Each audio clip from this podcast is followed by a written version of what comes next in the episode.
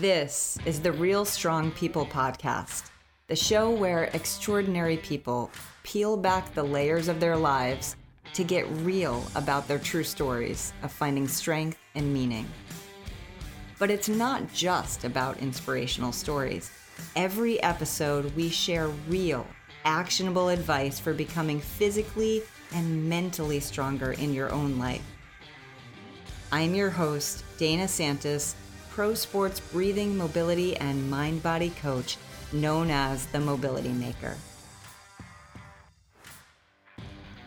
I am so excited to have my beautiful friend Jade Struck on the show today. Jade is a model, actress, firearms instructor, pro shooter, as well as host of her very own Milk and Honey podcast.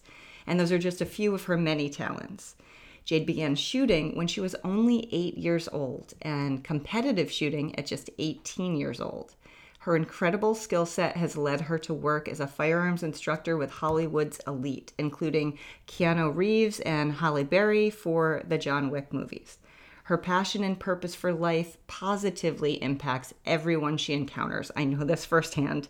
And I can't wait for all of you to get to know her today. She also happens to be the true love of my good friend and brother from another mother, Rudy Reyes, who will be making his own appearance on the podcast in the near future.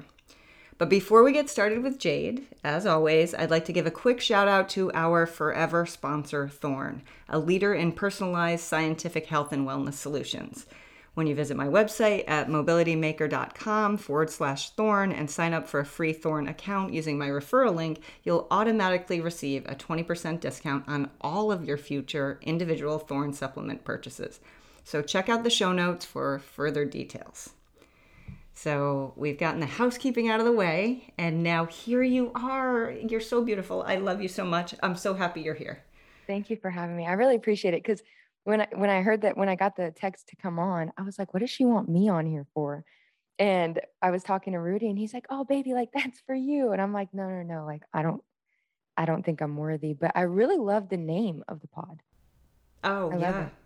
It's uh, beautiful. Me too. It, well, it came out of so during the lockdown, during the pandemic, I started doing what I called these real strong people chats. So I did these Instagram lives, which, like a dope, I never recorded, but we had tons of people on. It was really fun. And I brought, you know, some of my friends on so that we could all talk about how we were in this all together, experiencing the same kind of struggles, but how we were approaching them in different ways, you know, to cope. Mm-hmm. And it was really interesting. So yeah, when Thorne suggested that we build on that and then make it a podcast, it was it was a no brainer. And you having you on as one of I, your your podcast episode number six. So you mm-hmm. were one of my very first choices because you're a very strong woman. You have a very strong female presence without suppressing that female essence. Like so many times to be strong, women have to posture and ask and act more ma- masculine. And yeah. here you are acting in kind of what people would perceive as a masculine career. Yeah.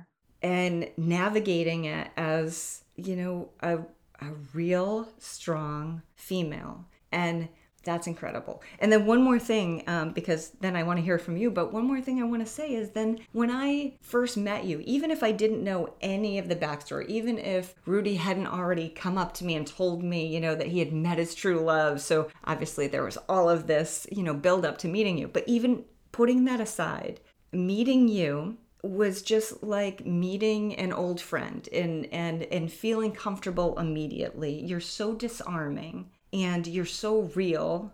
I just, I love you. I love you very much. Thank you. I love you too. And I remember when I met you because, you know, being, we met at Summer Strong this last year. Yes. Which was a beautiful. Winter Strong saved my life earlier last year. Or was it this year? I think it might have been this year because I was going through a really rough time and, and I went to Winter Strong and it, it's a lot more intimate than Summer Strong is. You know, Winter Strong is like much more up my alley. It's, you know, outdoor sports, hunting, bows and I mean, I don't do archery, but like shooting bows and arrows and picking up meat and hanging by the campfire. Like that's how I grew up. And so going there and seeing everybody and getting to hang with Brandon, everybody a bit more intimately after that, I started going to therapy after exactly after that weekend because I was like, this is what it feels like to be alive. I need to feel like this more often because when I'm at home, when I'm isolated, when I'm kind of down going through what I went through last year, which was just like some things. But um going to Winter Strong was like, oh yeah, this is what it feels like to be alive again. Like I need to really work on what I bring to the table within myself because I'm surrounded by incredible human beings, you know. And then we went to Summer Strong, which was like Winter Strong on steroids because there's so much energy and people were were training and we're exchanging information. And when I met you, I mean, I was at Summer Strong, I was like, this is insane. Like this is, and I kind of wanted to hole up because I was like, there's so many people and they're so extraordinary. Kind of like being on here, I was like, what am I doing here? And I met you, and I was like, oh, she feels like my family. Like, oh, this is my family. And you know, and anybody that Rudy raves over, I'm like, he's they've got to be good, you know. And and um, when I met you, I was like, oh, okay, like soul sister, I got you. Okay, good. I feel more safe. And I remember when we were um, watching, I think they were doing like a bench press, like the heaviest bench press. It was insane amount of weight, like over a thousand pounds, right? Yes. I think it was 1107 he was trying to go for because he had gotten 1105. But yeah. Yeah. And you were sitting up on this machine so teeny tiny. Because how tall are you, Dana? I'm five three on a good day. You're like this cute little thing, five foot three, sitting on top of this rack, so tiny um, watching this guy pr- like best punch a ton of weight. And I just like remember seeing you and I'm like, that's my girl. And so the feelings mutual. I was so grateful to finally get to meet you. I haven't met Donovan yet though. No, no, because he wasn't able to make it to Summer Strong, but you yeah, will but soon. You guys have to come to visit. You have to come come visit. But yeah, you actually took a photo of me when I was up there, mm-hmm. remember? And you sent it to yeah, me. That was so sweet. Oh. Yeah. I was like, that's my girl up there. And and it's funny because doing what I do, like I'm always in front of the camera. I would rather just walk around with the camera all the time and like catch people being themselves, you know, like you were. And and that's like when I look back at my camera, I'm like, that's what is the cool parts of my life. All this shit on the media and of me, I'm like, oh, get away from me. But it's interesting how life puts you in a place that you wouldn't really expect, you know, and now I'm doing things that I wouldn't have thought I would be doing. But um that's so true. You know, this is a great segue too into the the first thing that I really like to to cover, which is kind of the real you uh, discussion, where we talk about like perception versus reality. Um, mm-hmm. and social media versus reality because we're in this weird place in life now where social media for most of us is a necessity as part of it at least in the circles that we're in it's a necessity right. as part of our careers mm-hmm. and so even when you're trying to put out your most authentic self, there's still a perception that other people have versus who you really are. So mm. let's talk a little bit about that. Okay. Yeah. When I when I started my podcast, that's kind of why I started is I felt like, you know, I put these pictures out. And the thing about Instagram in particular, which is my main platform of social media, is it's so visual and unless you're sitting there speaking, and even when you're speaking, like most of the time when I do podcasts, I really only want it to be audible because when I'm staring at someone as beautiful, such as yourself, I get distracted by what I'm looking at. And so I'm like, uh, what was I saying? And so I started the podcast because I was like, I want people to really hear who I am, like with my own voice, because, you know, I can put out all of my heart, but it is only received in the way that I'm projected onto other people's view of me, you know, like I heard a lot of people when I first met them, some people that I felt the same way about when I met some ladies. I'm like, you're so beautiful. Like, but when, before I met her, I was like, she's got to be a total bitch, right? Excuse me. I don't know if we can cuss on this. Oh, yes. Um, no, we can. okay. Fine. And when I met them, not you, but a friend of mine, her name's Alex. Um, she was the sweetest girl. And she was like, I thought the same thing about you. And I'm like, it's so weird how we project our either how we feel about ourselves about being good enough or not good enough onto people. So social media is like this mirror. And when you're that mirror that people project onto, you a lot of the times you get what's really beautiful and sometimes you get what's really not beautiful. And so learning to kind of sift through that. I mean, you you do it, Rudy does it. And I notice men take things a little bit more personally because they wear this armor because they're like, I'm a man. You know what I mean? Like I've done all of this awesome stuff. Like, what do you mean you're gonna come at me like that? And there's like that pride. But for me, I see it sometimes as people um, where they're hurting, it comes out. And so what I'll do is go on the back end and be like, hey, like, are you okay? Or like, what's going on? And have like a real human conversation with them because it can be hard to be human, like humani- a humanitarian when you're doing things through a screen from so far away. You know, I can't put out my whole life on this screen or all my feelings so that you can see them, like see how I think. It's hard to do, especially when we do it as a line of work because all of my stuff has to in some way be tailored towards like my brand and my message for it to be effective. Like it's not personal for me anymore. It's business. And so, like, even with, um, I recently posted a video of me and Rudy, and we were just, I, I was just holding him. I think it was like a year and a half ago, almost two years.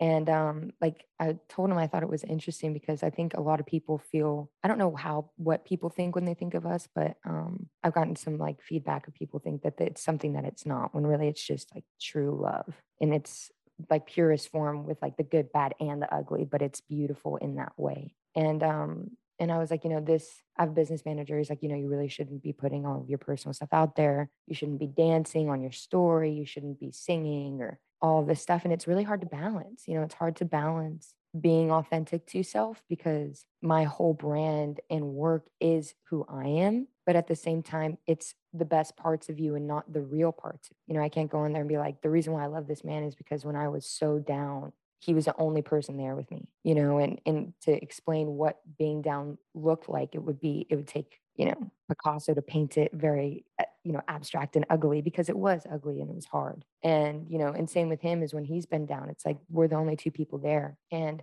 when people see us i think they see this power couple right? But we're not powerful because of like what we look like. I think our power comes from how we've gotten out of what has been really hard together you know? And um, so i think with social media um, i try to be as authentic as possible but sometimes it can kind of get lost in sauce because people are like oh guns have got to be your life and right. if you look at rudy and i they're just really um, they are part of my life you know i carry my pistol with me where i go i dry fire all the time um, but it's like kind of a compartmentalized part of my life because my work is my work. The firearms in my daily life are for protection. And like that's it, you know. But my main life is like my dog and Rudy and working out and eating, sleeping, watching good films, you know, talking, doing therapy and talking to my friends and like living my life. But it's hard to, in some way, cater that towards uh, image that goes with the brand.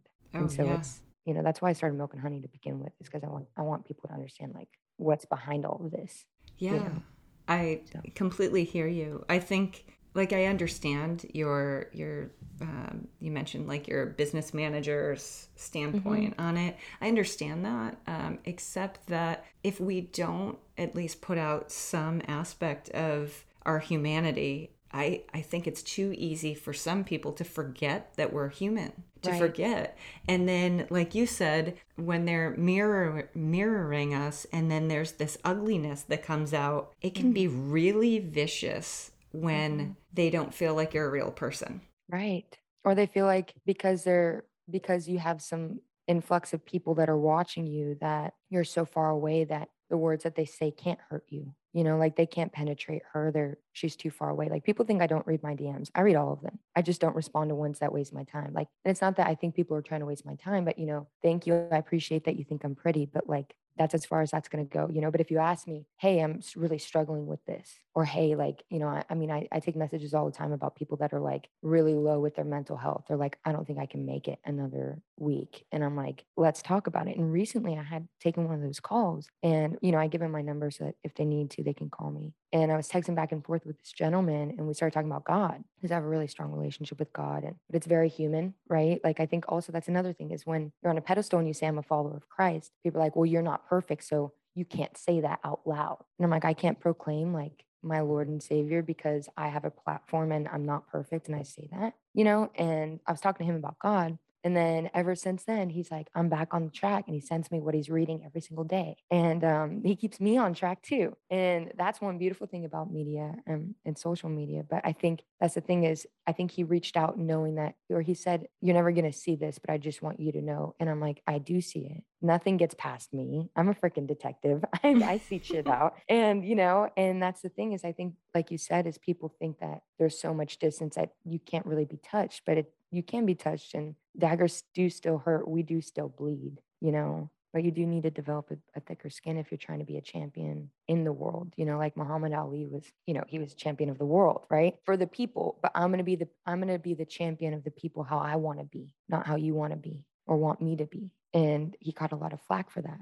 But I mean, he's a great example because he spoke his voice, he spoke his opinions. He wasn't afraid of not being understood because I don't think a lot of people would understand someone like Muhammad Ali, you know? Well, you made some really good points there um, that I, I, I think that a lot of people can relate to in terms of social media. You don't even have to have a big following to. Right recognize that you know we can we can act as though we're impervious to um, you know these comments that people make but you're not you're a human being it's okay and yes mm-hmm. we can develop a thicker skin and we can develop different perspectives for dealing with it like i loved how you explained um, you know your understanding of this being a mirror and your understanding yeah. that people who you know the trolls uh, uh, you know yeah. that are reaching out that they're also real human beings mm-hmm. and clearly there's something going on with them and yeah. by the way we can't ha- help all of them I think that it's really nice that you know sometimes you'll reach out to people though, as you said, yeah. and and ask them what do you ever.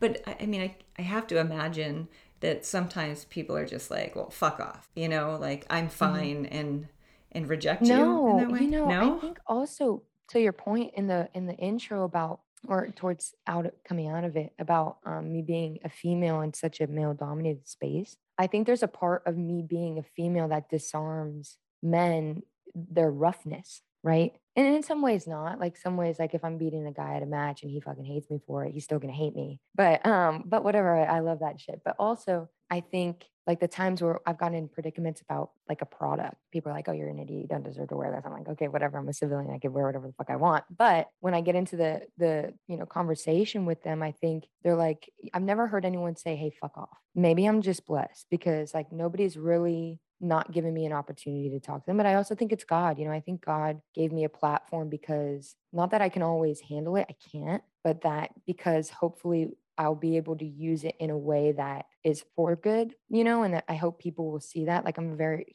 like I'm a very people person, you know, oh, and like yes. I want to talk to people, you know. And so if they're coming at me weird, there's this saying like hurt people hurt people. And I'm like, if you're hurting, like talk to me about it. And then I think if it was a man, they would be like, I don't need to talk to you about anything. But with me, or if I want to understand like where I could be better, which happens all the time, especially when I'm using a product that I'm not very versed with. Um, you know, and then they can see that, hey, we are in a community that really needs to be supportive of one another. You know, and I think the um the firearms community can be super cutthroat. You know, it's a lot of know-it-alls thinking that they're they're hot shit. And at the end of the day, I'm like, you know, it's all the same thing. You know, it's and you know, I just know what I'm how to do it because I just freaking did it with my hands. It's not like I really even thought about it. And um, so I think it just takes, I think people need to also learn to take a little bit of time to think through things. I think there's a lot of like impulsivity, especially that is amplified through social media because it's like this big complaint box. I'm gonna right. put a complaint in your box. And I'm like, this isn't even a freaking complaint box, yo. yeah.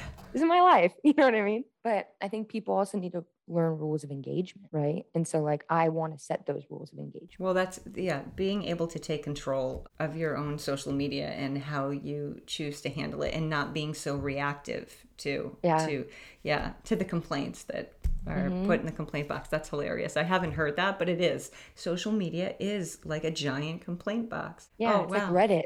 That's incredible. All right. And well, oh, go ahead. No, I could go on about this forever. They just uh, stand on a soapbox. And that's the thing, is like it's a bunch of soapboxes. Like my media is my soapbox. But I choose to talk about things that hopefully will bring us together and not tear us apart, you know? And I don't like sharing my soapbox with anybody. so I'm like, get off my soapbox, block, delete. because I'm not afraid to get rid of people. I'm like, it's just a number, but like my peace of mind is way more valuable than like a number on an app that could disappear tomorrow. That's extremely important for people to understand. And I think a lot of times they forget that in the moment. Mm-hmm. I know that it took me a while to learn that. And, but I do. I block people. I, I just, mm-hmm. I don't have the mental energy to give. I'd like to think that I have this endless amount of mental energy, but I don't. And I want to have the bulk of my mental energy left for the people that I care most about. Yeah. Certainly. Right. Certainly not someone who I've never met and probably will never meet who disagrees with me about something and is yeah. not willing to even, you know, entertain yeah. another uh, idea. So, yeah. yeah. But we've talked about a lot of the negative um, aspects of, of social media and then um, mm-hmm. and and some of the positives but i do want to talk about your humor um, because mm-hmm.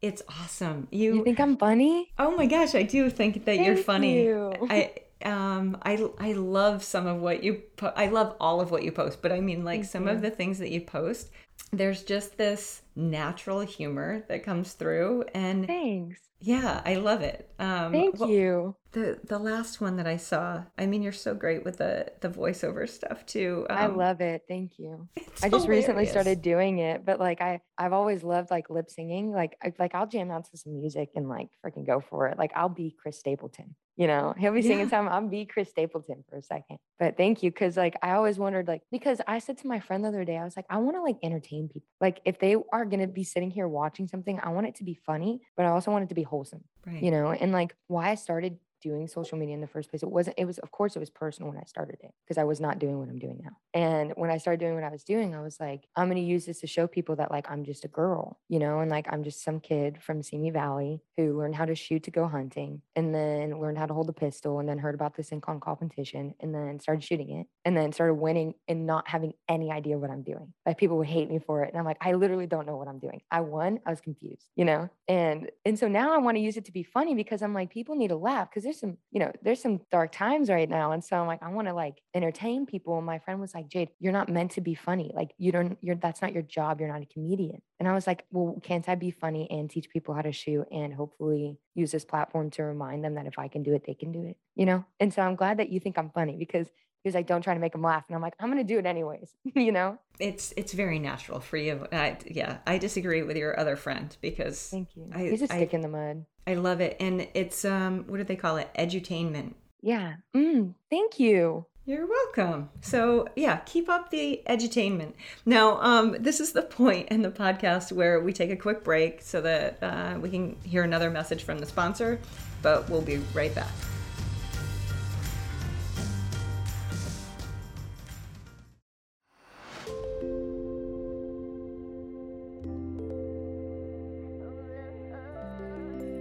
Hi, this is your host, Dana Santas, the Mobility Maker. With more than 40% of Americans getting less than the ideal amount of sleep, it's easy to understand why sleep is such a hot topic among doctors and sports scientists. Lack of sleep has been shown to cause health problems such as weight gain, increased stroke risk, and other illnesses. Additionally, poor sleep quality can have a significant impact on active performance. If you're having trouble sleeping, Thorne is here to help put your restless nights to bed with supplements formulated specifically to help athletes recover from the day's activities. Visit mobilitymaker.com forward slash Thorne and sign up for a free Thorne account using my referral link to save 20% on my favorite individual Thorne supplements for sleep. That's mobilitymaker.com forward slash Thorne.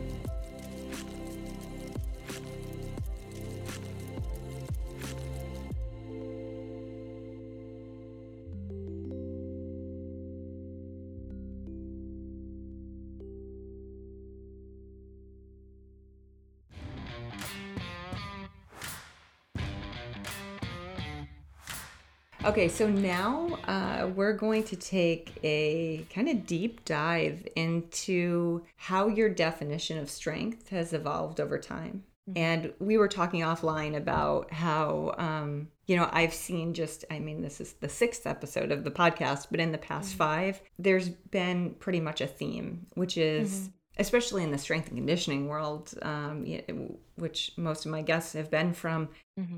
our definition of strength has been mostly physical and then it evolves into mostly mental because right. then we realize and even you know even in our journey of um, you know strength and conditioning we start to recognize the the mental aspect is so huge yeah. in being able to accomplish the physical aspect but then as we grow and mature then we start to realize wait a minute in life being mentally strong is so important. So right. tell me, tell me, especially, I mean, um, in your your career, and it's mm-hmm. so funny because I know the way you just described it before, it, you know, not knowing what you were doing when you were shooting, and it, because we're talking about basically like a child, you know, when I'm yeah. when I'm you know saying your career, I mean, you started so young in mm-hmm. learning mm-hmm. your craft. Yeah, and I was young mentally too. Like, I mean, I was just fresh out of high school, you know? I mean, I was like a little bit, and I really didn't understand like the world. I didn't really understand how the world worked at all. And so I think that that was helpful because I also dropped out of high school. So like I left when I was 17. I had a job for about five, six months. I was working my ass off and I was making tons of money. Not that I knew in any way what to do with it or how to save it. So I spent it all. But um, I always loved working. And then I fell into shooting. And, um, and I think it was something that because I didn't have a high school like diploma in education, but had the opportunity. And, you know, I worked with a ton of people that didn't make it what it could have been. But I, when I started it, I had an eating disorder. And, um, you know, I was like 110, 115 pounds, which naturally I sit at like 125. Like, and that's like, that's a good place for me to be in. And I could barely like hold up a rifle. And so when I started shooting, I was like, I need, if I'm going to do this, which I'm going to do it, because I'm like one of those obsessive, like obsessive compulsive, but I'm like obsessive with doing things. So like when I started dancing, I was like dancing for like 40 hours a week while maintaining a full time job. And like, you know, and when I was shooting, I was shooting all the time. And or I was dry firing, which I talk about a lot. I mean, I've spent countless numbers of hours dry firing. And I was like, if I'm going to do this, like I have to do this up, which means I have to get rid of this eating disorder. I have to get a really healthy relationship with food, which means with myself to whatever capacity I could at 18, you know, which really wasn't that deep. And I really have to like put everything into this. I need to start training in gym, which I had no idea what I was doing there either.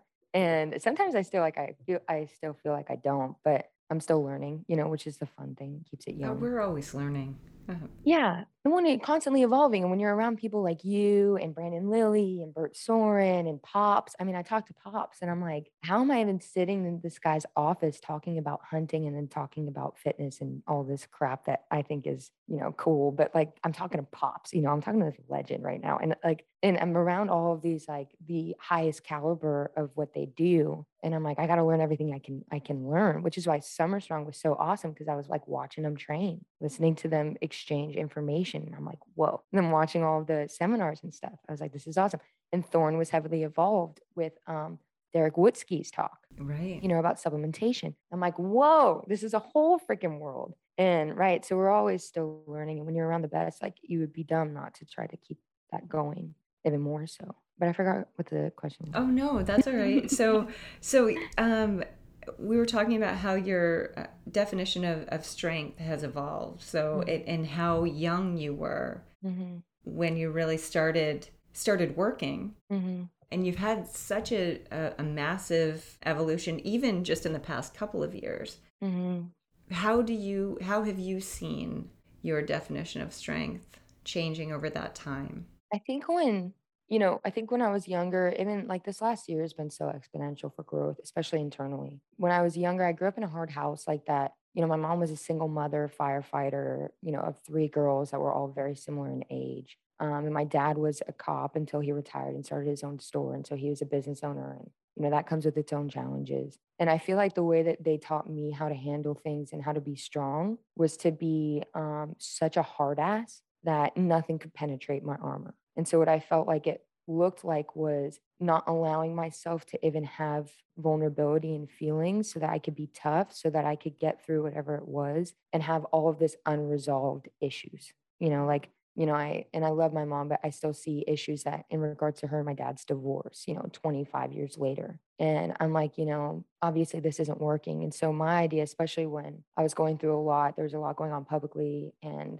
I didn't really tell my side of the story about any of it. I didn't really feel like I needed to. And um, I was going through all of this and start I started going to therapy. And I realized that before my idea of strength was to repress and pretend and like, you know, pretend like everything's fine and be this hard person and that this would be strong and I would be getting through it. And then when I realized that it takes so much more strength to really look at yourself honestly without judgment and to really assess um, in privacy what you're feeling and knowing that that's okay. Like for me, the hardest thing and that represents strength to me is like self acceptance and allowing myself to not have to be so strong on the outside of what you would think is strong to really have the strength to like take what's broken and try to fix it you know and that takes a lot of work like that to me took strength because it took months and months and months of shame and regret and crying and fighting with rue and you know fighting with myself and being so down to finally like go to winter strong stand up and say i'm gonna really work on this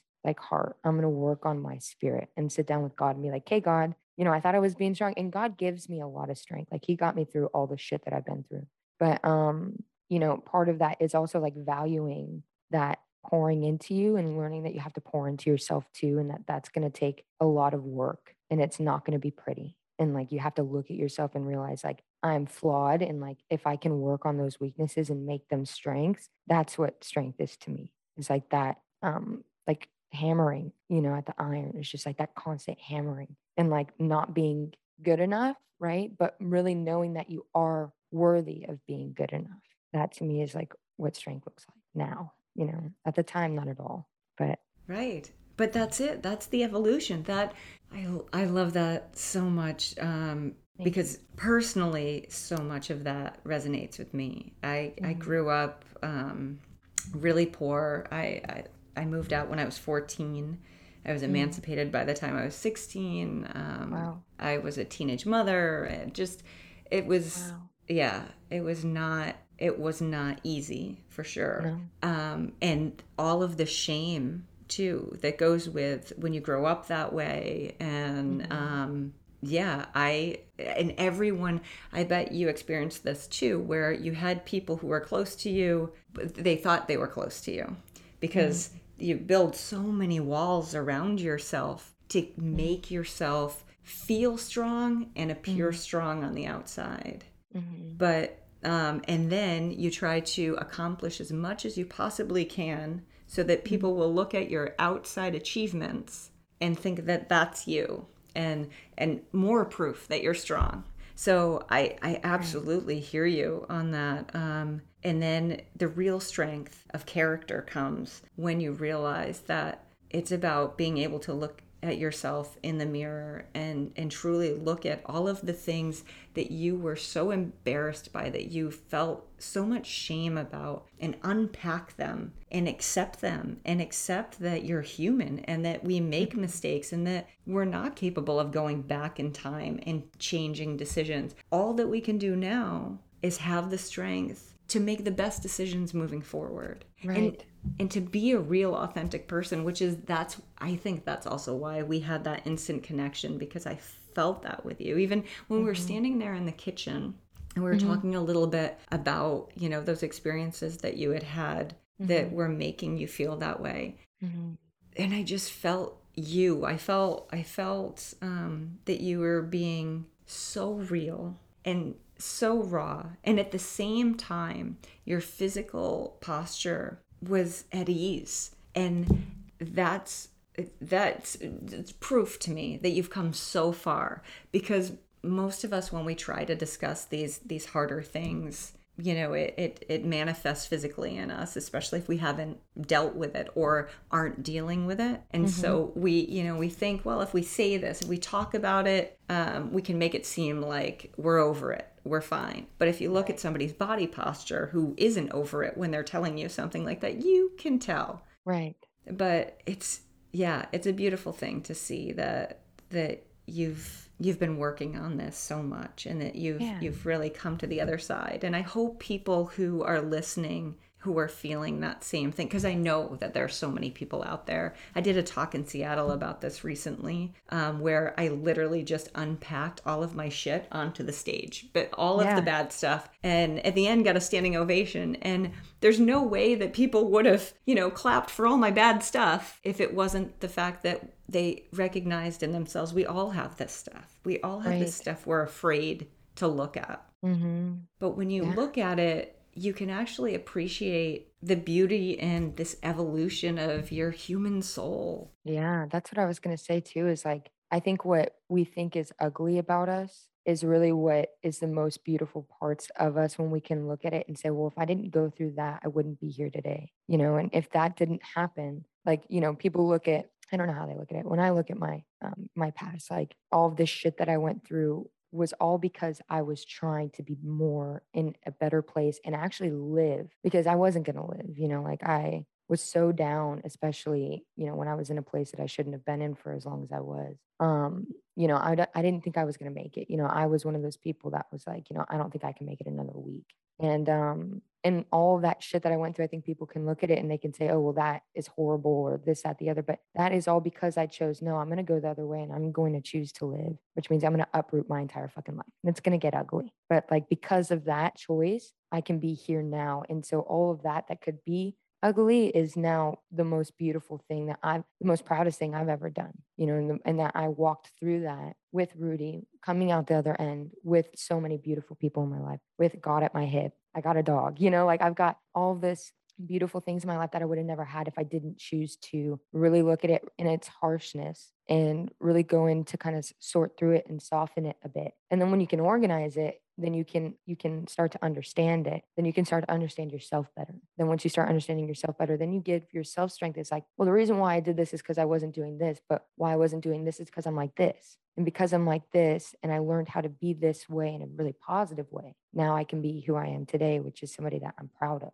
you know which i think at the time i wasn't and so yeah no that's you. wonderful I mean it's just a clear illustration of making your pain purposeful, mm-hmm. when we mm-hmm. can make our pain serve a purpose and then have gratitude for the experience, mm-hmm. it can't hurt us anymore. Right. So yeah. that that's one thing that real strength. Yeah, I was thinking is like being able to. I mean, you said something about perspective on the Dawn episode, and um, I just recently went through. I haven't even talked about it publicly, but um, not really recently. I think like uh, two months ago. I had a shotgun catastrophic malfunction where the magazine tube, um, uh, uh, there's this thing in the in a shotgun called a lifter, and that got stuck at a 45 degree angle, which upon the inertia ignited four rounds in the magazine tube, which blew the gun up. And I had the gun come back, hit me in the lip, split my lip, had shrapnel enter my arm, and split my vein. So I was pumping out blood and I didn't know if I was going to live or whatever. And um, I was freaking out. I was praying to God, praying out loud. And then I thought about um, Kyle Carpenter at Summer Strong about his um, his speech that he gave about perspective. And and I said to myself, well, if Kyle can get through what he went through, this is nothing. I can get through this. And that speech and what he said about perspective got me through not just that, but everything after, because I've gotten hurt on the range before. And before it was really not good. You know, I was in a place where they said, if you tell anyone about this, you know, you'll ruin everything we've got going on. You can't go to a doctor. You can't do this. You can't do that. And that was really damaging psychologically fast forward to a few months ago and this whole thing happened. After going to summer strong hearing kyle's story after going through what i've gone through after being in therapy and being with people that are truly good for me that you know tourniqueted me up and made sure that i didn't bleed out right there and stayed with me in the hospital for 10 hours and came home to rudy who was you know freaking out. And um you know talking to my family i was like i'm good. Like i've learned from my past how to handle things and now i'm in a place now where i have some perspective to see them differently. And one thing i think is like a huge life lesson is like perspective is everything is you can see what happened to you as something that you know damaged you forever and because of that it excuses all of your other shitty decisions because you don't want to actually acknowledge that I've allowed this thing to become my identity to where now I travel through life with, you know, broken and now I'm a victim. Or you can look through it and say, like, that taught me everything that I need to know about how I'm going to move forward in the rest of my life. And I'm not a victim or um, a product of my circumstances. I choose my circumstances that happened to me, but that's just a scar. And I'm still a human. And I learned from this so that when I'm here now and something else happens, I can reflect back on that and have some perspective to say, everything for me is going to be a lesson. It's not going to be my story. You know, the book doesn't just end there because something happened, you know? Well, and you almost said my favorite quote that um, that I've had in my office for probably like 25 years because that's mm-hmm. yeah i'm what much older than you but it i said it on don's podcast too because of something that he said um, so i don't know if you had gotten to that part yet in his podcast but circumstances don't define you they reveal you mm. that's if you're taking that perspective like you had just right. said you know someone can look at their circumstances and say that okay now this defines me as broken and, and, i liked what you said about and so basically that'll justify all my shitty decisions going forward and it's right. true right and you know because the victim mentality is like a scapegoat um, mm-hmm. i mean it's not to say that there aren't real victims out there absolutely but they shouldn't be victims their whole lives they shouldn't be victims right. after the circumstances are over then they then they're survivors right right then be a survivor yes. and then they're conquerors yes. once they survive Absolutely. You know, and like that's the whole, but that's like, you know, that's like the evolution of self. And it all comes down to like, it's like, how do you see yourself? And that's actually what ego is, is ego is the belief of self, whatever it is, and seeking out evidence to further prove that. But you have to really challenge your ego and be like, well, what is my self belief? Mine for a long time was like, I'm not worthy. And so I was always seeking out these examples of belief that I'm not worthy. That was like detrimental to my entire life And then my therapist was like, challenge it. What if you are worthy? What does that look like? I'm like, oh shit, that looks fucking awesome, right? Like that looks like a good life lived. And she's like, okay, then like you need to retrain that ego of yours because you know you can go through life like you know you look at dogs, right? Like you rescue dogs. You have a dog that's missing an, a leg. That dog's the happiest dog ever to be alive. That dog does not even know or acknowledge it's missing a leg. He's just running on three legs and he's going to get his ball, you know? And you, you look at animals, animals are a great example because they don't have this need to have a crutch. You know, this dog doesn't like, you know, play like it's, you know, been wounded by life. No, it's grateful to be alive. And, you know, I had this, I thought of this when I was younger and it kind of backfired. It didn't backfire on me, but it came back around because I said, um, perspective isn't what happened to you, it's who you became because of it. Or not perspective it was resilience. Resilience is um, what not what happened to you but who you became because of it. And i said that to my a friend of mine and then a week later this was years ago i got hurt on the range. And i was like you know i was really devastated from it emotionally. There's a lot of abuse though so that's like one of the things. But he said that to me and i was like you're right. And it took me years to actually flip that mindset around. Not that i wasn't you know not that i thought i was a victim but that i wasn't allow any i wasn't going to allow anyone to make me a victim you know, I wasn't going to let anyone, you know, put me in a corner like that again. And so when it happened that I got hurt again, it was very startling. But I'm like, no, I'm grateful to be alive because I could have fucking died.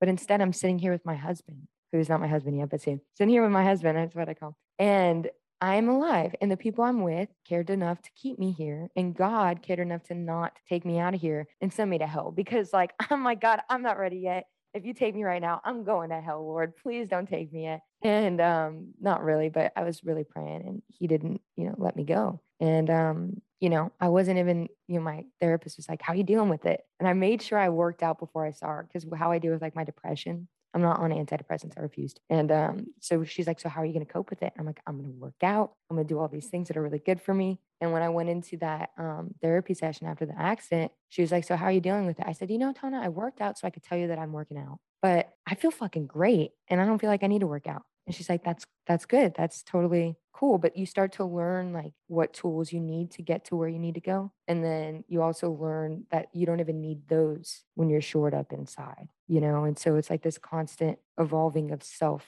is what the hope is, which doesn't mean that I'm perfect all the time. I still had some like trauma, but you know, you get through it and you realize that it's not that bad. I mean, I even cut out my stitches in my lip because I was like, I have to do this. Like it was a very small thing that meant the world to me emotionally because if I could take out these stitches, which freaked me out, but if I could take them out, then I can get over the fact that I was freaking out that I had a hole in my face for like, or just a big old valley in my lip for like eight hours that I just kept like trying to keep moist. I was got used to having this hole in my lip and taking those stitches out helped me conquer that so that now I just have some scar tissue and it doesn't, you know, freak me out because we're sensitive we're sensitive beings you know but we if we want to be strong then we can acknowledge that we're sensitive and learn the tools that we can to make our to strengthen ourselves absolutely you know? well i'm so i'm so proud of you um, the way that you handled that trauma and it's yeah it's a testament to how far you've come and again i'm sorry that happened to you but it's so nice that you were able to test how far you've come, right? Because now you yeah. can look at that and say, look at how I handled this. You know? Yeah. How would you have handled that three years ago? You know, I broke the fuck down. right. You know? Well, and, and that's the thing is like, you know, even through all that time is like being around people that allow me, like I was crying, I kept apologizing, especially when I had asked a friend of mine who is one of the guys that helped get my shit together. And I asked his wife to come out because we were on the range shooting and I wanted her to come see what we do. And then, of course, that day a shotgun blows up in my face and I'm pumping blood everywhere. And so I kept apologizing to her. I kept apologizing to them. And I heard one of my guys say, um, let her get it out, you know, like just let her get it out. And I felt like, okay, I can, I can, I can get it out. And so I just let it go. And then by the time I was done, um, and I was all stitched up and we got through everything. And I was like, you know, thank God that I have people around me that let me be myself that say let her get it out that don't tell me jade stop that or don't say that or you know like blah blah blah like they just there's this like allowance like this freedom you know and then like the people that i'm surrounded with now give me that perspective you know if i didn't hear kyle's speech you know, I don't know. I but he gave me a lot of strength. And I actually went to go message him to tell him, like, hey, I just want to let you know, like, when I was the most afraid, you're the first person that came to mind besides Rudy that I was just wanting to call to tell him I love him because I didn't know what was gonna happen. And then I deleted that because I was like, no, he doesn't need to hear that. He doesn't need to see mainly because I was embarrassed, right? I'm like, it, it's so minuscule compared to what Kyle's been through. You know, just knowing and how grateful I am to have people around me like you, like Kyle, like Bert, like Pops, like Rue, like everybody that we have to strengthen me you know, because if I wasn't around these people, I would still be where I was at before, which was in a really bad place, you know. So you surround, you know, you are what you surround yourself with. I think that's a really important point for people to take away from this um, because it's come up over and over as we've been talking. You know, the people that you're around now versus the people that you were around before. And you're mm-hmm. a lot mm-hmm. more discerning about the people that you're letting into your circle. Yeah. And it's true, you know, that it also it's true that you're attracting those types of people to you now because water seeks its own level and and yeah. here you are with you know a band of superheroes around you because you yeah, are a superhero. Thank you. And i think it's important oops go ahead. Well I, I, think it's also great too that there's just this this um, community of non-judgment too like yeah. the, and that's that it was a great example too when you were saying that your friend was saying just let her let it out you know? Let her be herself. It's doesn't it feel so great to be seen? That's another yeah. thing. Like my Sorinex family my Thorne family like these people um see me for who I am without mm-hmm. judgment. And and mm-hmm. that's that's so important. And and they see you. And I don't yeah. I don't know how they couldn't see you. Like your spirit is just so big and so beautiful. Thank you. And I think in, I wanted to make a note for the the listener is um because I get asked a lot of like, well, what about your family, right? Like because my you know my family I've been with them my whole life, but they are you know they're there's one thing to say is like you know not to throw away everybody just because they're in a different place than you right? Like i'm surrounded by a bunch of people that are better than me but um you still need that balance of being able to lift and edify up others even though you're in a different place that's higher than you were before when you knew them right? And that's not to mean to allow people to like suck you dry and take and take and take, but it means to learn boundaries in your relationships that allow you to be and to give as much as you can. Kind of like what you talked about is you feel like you have this endless amount of love and energy to give to people, but you don't. You know, knowing your boundaries and what you're worth to say, like, I can give you, if my life was a pizza, I can give you a slice, but you cannot have half the pie. Like, I only give you this slice. And when I give you this slice, I'll show up for you and love you exactly where you're at. Because this is something I struggle with with my parents. It's like, I love you exactly where you're at. I don't, I had to kind of let part of my childhood and child self that needed you to be something that you're not. I needed, I needed to kill that part of me that needed you to fit into a box that you don't belong in. But I meet you and see you exactly where you're at right now. I love you for where you're at and not who I need you to be, but for who you are. And I give you this amount of love and I set boundaries in our relationship so that I can love you. And then, you know, and we and you you define those those limits so that way people don't think like, well, because my family just sucks me dry, then I have to like, you know, I just have to cut off ties. Like, no, you still deserve to have a family. They still deserve and need you. Um, but you have to learn how to balance those things, you know, and like learn how to accept people for where they're at. Kind of, and just like people accept us for where we're at too. You know, we're blessed to be around people that are in really great place, but sometimes we're surrounded by people that aren't. I was just in California for a whole month with my family and having to learn how to be back in that environment in a different place and wanting to be who I've been working so hard on and not falling back into old ways. And that came through with like setting boundaries and saying, well, I'm not going to see this particular person because this particular person drives me fucking crazy. And if I see them, I'm going to retort back to being how I used to be. And I'm going to say some things that I don't want to say. Like, and so that's also learning like discernment and discipline of self is like knowing the environments that you thrive in and ones that you don't, and making sure that you're always putting yourself and others in environments to thrive and you're not intentionally throwing yourselves to the wolves, knowing that they're just going to devour you anyway, you know? Yes. That is such an amazing approach to compassion mm. without, yeah, without losing yourself. Sometimes yeah. people don't understand that you know they think compassion is this all or nothing thing and if you're not giving your all to someone who's in a, a bad place or just mm-hmm. not quite in as you had said not in the place that you're in now mm-hmm. yeah, usually it's like black or white. It's like, okay, I either shut it off so that I can continue to just work on myself and you get none mm-hmm. of me. Um, right. And I'm guilty of that, uh, mm-hmm. actually, with most of my family. Um, mm-hmm. But listening to you made me, you know, pause um, because that is such a wonderfully compassionate but yet like self-preserving preserving. Yeah totally. Yeah, is. approach because you and... have to. You have to preserve yourself. Like rudy does it all the time and you know he he puts himself out for so many others and at the end of the day he's fucking wiped you know and then he has a drink and he gets really emotional and i'll be there for him in all of that you know and if and i know he gets fulfillment. I know that you do too and i do as well as with being and helping other people you know that's our sense of fulfillment. But at the end of the day like we also need to refill our cup in order to be there for other people which is why i don't call it selfish but there is a level of you that has to be self-serving to be able to serve other people you know? And like me being a follower of christ like christ was always off on the mountaintop by himself talking to god you know? Some shit was going on down there. Okay go over there. I'm going to go over here and i'm going to pray and i'm going to be alone you know? And he was very much so he loved people. He was the most compassionate being in the world, but still, he had to make sure that he was in a place that he could be there for other people by making sure that he was in alignment with God and himself, right? Because he also was human. And so, like, when we look to like examples of like who we want to be like, like, I don't think that I'm in any way like Jesus. And no, I would love to be as much like him as possible, but he's the embodiment of grace and love and war, but grace and love. And, um, you know, like we, you know treat on treat others how you want to be treated yourself you know but at the same time as i would want my people to also make sure that they're if i see somebody putting themselves out for me and me alone like and just giving everything to me you too would say hey wait a second you need to take some time for you you know and so you got to have that conversation with yourself too and then also learn how to balance it and it's hard like i had to take breaks off my family for like months. I moved out to idaho with rudy away from everybody just because i was like i need some time to be alone and it was good for a minute but then you know it gets lonely too you know so you still need you still need community but you also still need to make sure that when you show up to the community that you're in a place that you can still give. Absolutely. A balance that and a balance that doesn't have to be 50-50 a balance that um, enables you to be the best version of yourself for yourself and for others.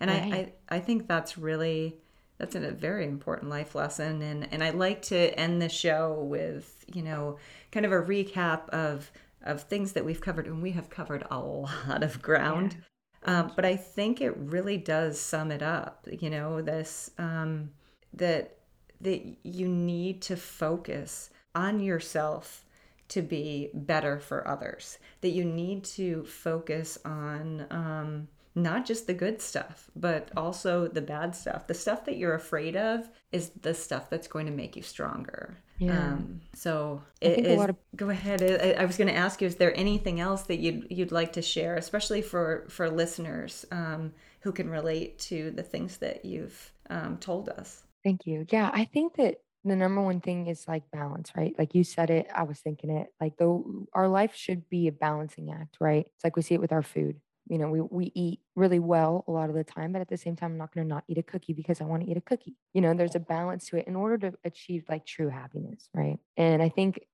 you know, we tend to sometimes look at things or our entire perspective can be black and white. But, you know, the, the whole world isn't black and white. Our feelings aren't black and white. You know, our place in all of this is not one way or the other. It has to be a balance of both and bring in some color to it too in order for it to be vibrant, you know? And I think my number one thing would be is when we're examining ourselves and our feelings and our thoughts, you know, because we're going through a mess. I think the biggest thing that I've learned is like to look inward at my feelings and allow myself to feel them and not put up a brick wall, like we talked about before, this false ideal of strength, right? This brick wall to where our feelings are like a wave and they just crash against it, but they keep coming, you know, and they don't stop. Like our emotions are indicators of, of something that our body wants us to be aware of, you know, there are feelings. And instead of ignoring them to allow them to pass through us and not define us, but just to feel them. It's been huge for me. It's like, I feel this way. I feel sad or depressed. That's acceptance. It's like, I do feel sad. I do feel depressed. I don't need to keep denying it. Like, oh, I'm not sad. I'm not depressed. Yes, you are. You're in bed and you won't get up, you know? So allowing yourself to say, no, I am sad. I am depressed. That's okay. And to, um, hey, and no, love you. Um, to allow yourself to um, feel things and allow them to pass through you. And also, when you go to examine them, examine them without judgment and more of curiosity. It's like, well, why do I feel sad? Why do I feel depressed? And when you can say, oh, well, I feel sad because I don't feel like I'm accomplishing enough. Okay, well, how do we enable ourselves to accomplish more? Let's write it down and make a list. You know, what's important, what's not, we prioritize. And then we can start crossing them off. And at the end of all of that, not only are we being proactive, but we got out of bed. We did what we have to do. Now I feel accomplished because we're crossing shit off. And um, now you've worked through that and it hasn't became who you are. You're not sad, you're not depressed, you just are feeling sad. I am feeling depressed, but that's okay. Why? Curiously, oh, because of this, not because, oh, because I suck and I'm not good at anything. Like, no, just because I don't feel purposeful. Okay, then let's change that around. How do we do that? And then you create a system, you know. And one thing my therapist told me is the last thing I'll say is that you can't change who you are. You just are, right? Like I have memory issues. Sometimes I forget things. I have ADHD as well. Mm-hmm.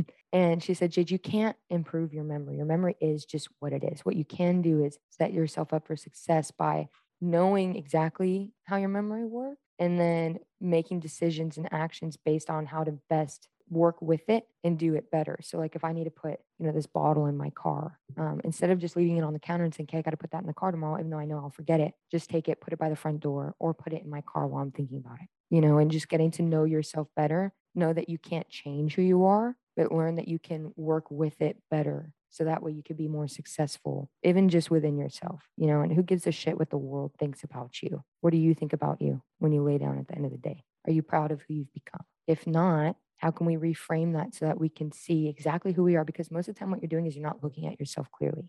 You know we forget who we are all the time. You know like oh i'm not good. I'm not this. I'm not that. And then when you write it down and you say everything that you are you're like i'm a lot. I'm worth all of like, you know, I'm worthy of having friends and family and people that love me, you know, and then you can start to remember who you are. You can build that self worth up. And so, yeah, that's all. That's that's wonderful. Yeah, I I think you just described to like the difference between um, you know we're keeping out these emotions that we feel mm-hmm. because we're afraid that if we feel them, what we're going to do is internalize them and then right. like you said like it, it basically embody the emotion when in fact if we we let the emotions in we observe them and then we process them the way that you described you know we process them by saying okay yeah we do feel this way why mm-hmm. you know what are the actions that we might be able to take to help us stop feeling this way. Or maybe we truly just don't understand why today we feel this way, right. but it's okay because tomorrow's right. a new day. So today, I'm just going to yeah. let it be, you know? And remembering that like our feelings are here today and gone tomorrow. Like my friend that's a stick in the mud that told me I'm not funny. Um no no offense friend. But he also said like I told him, you know, like I just don't want to keep doing this. I'm not passionate about it anymore. He said, Jade, like passion is fleeting. You know, we hear about motivation all the time. Motivation is fleeting. These are our feelings. I don't feel passionate about it. I don't feel motivated. But feelings are fleeting. They come and they go. They're here today, they're gone tomorrow. Maybe they're here for a few months, but they'll be gone in another, choosing upon how you decide to handle them. But knowing that they're not they're not facts, they're not definitive. You know, they don't define you just because you're feeling this way. I've been mad, sad, angry, frustrated, um, depressed, shamed, you know, regretful, happy, you know, joyful, full of glee. I've been freaking aloof, you know, I've been all of these things. I'm not all of those things. I've just felt them. You know, they're not, they don't, they're not rocks in who we are. They're just parts of who we are. You know, they're like breath. It's like in and out. So knowing that nothing is definitive in this life, not our feelings. Well, again, you've said so many amazing things, and I know that um, people who've listened to all of this will definitely um, be impacted in a positive way and have lots of takeaways. Uh, I know personally, uh, I have like I, I, you you know you've made me rethink some of the ways that I look at my family and um, yeah that's really beautiful and I appreciate that um, from thank you. you. I think thank you. I'd like to thank my therapist and God because without them both I would and Rue or without them I would not be here. So therapy is great. I would recommend it highly it, it's clear in um, the way that you discuss like emotions and challenges that it's definitely working for you and you have an awesome therapist. So yeah thank you. Yeah I, she's awesome. props to her for sure. One thing though that i do want to say that i want mm-hmm. that i want to help you with is yeah. I think you can improve your memory. So that's one that's one thing that i do disagree with. I think you can okay. um I, I and and uh once we're offline we can talk about this more but i love having this on the podcast anyway because i um it's something that i i'm i'm uh, very passionate about.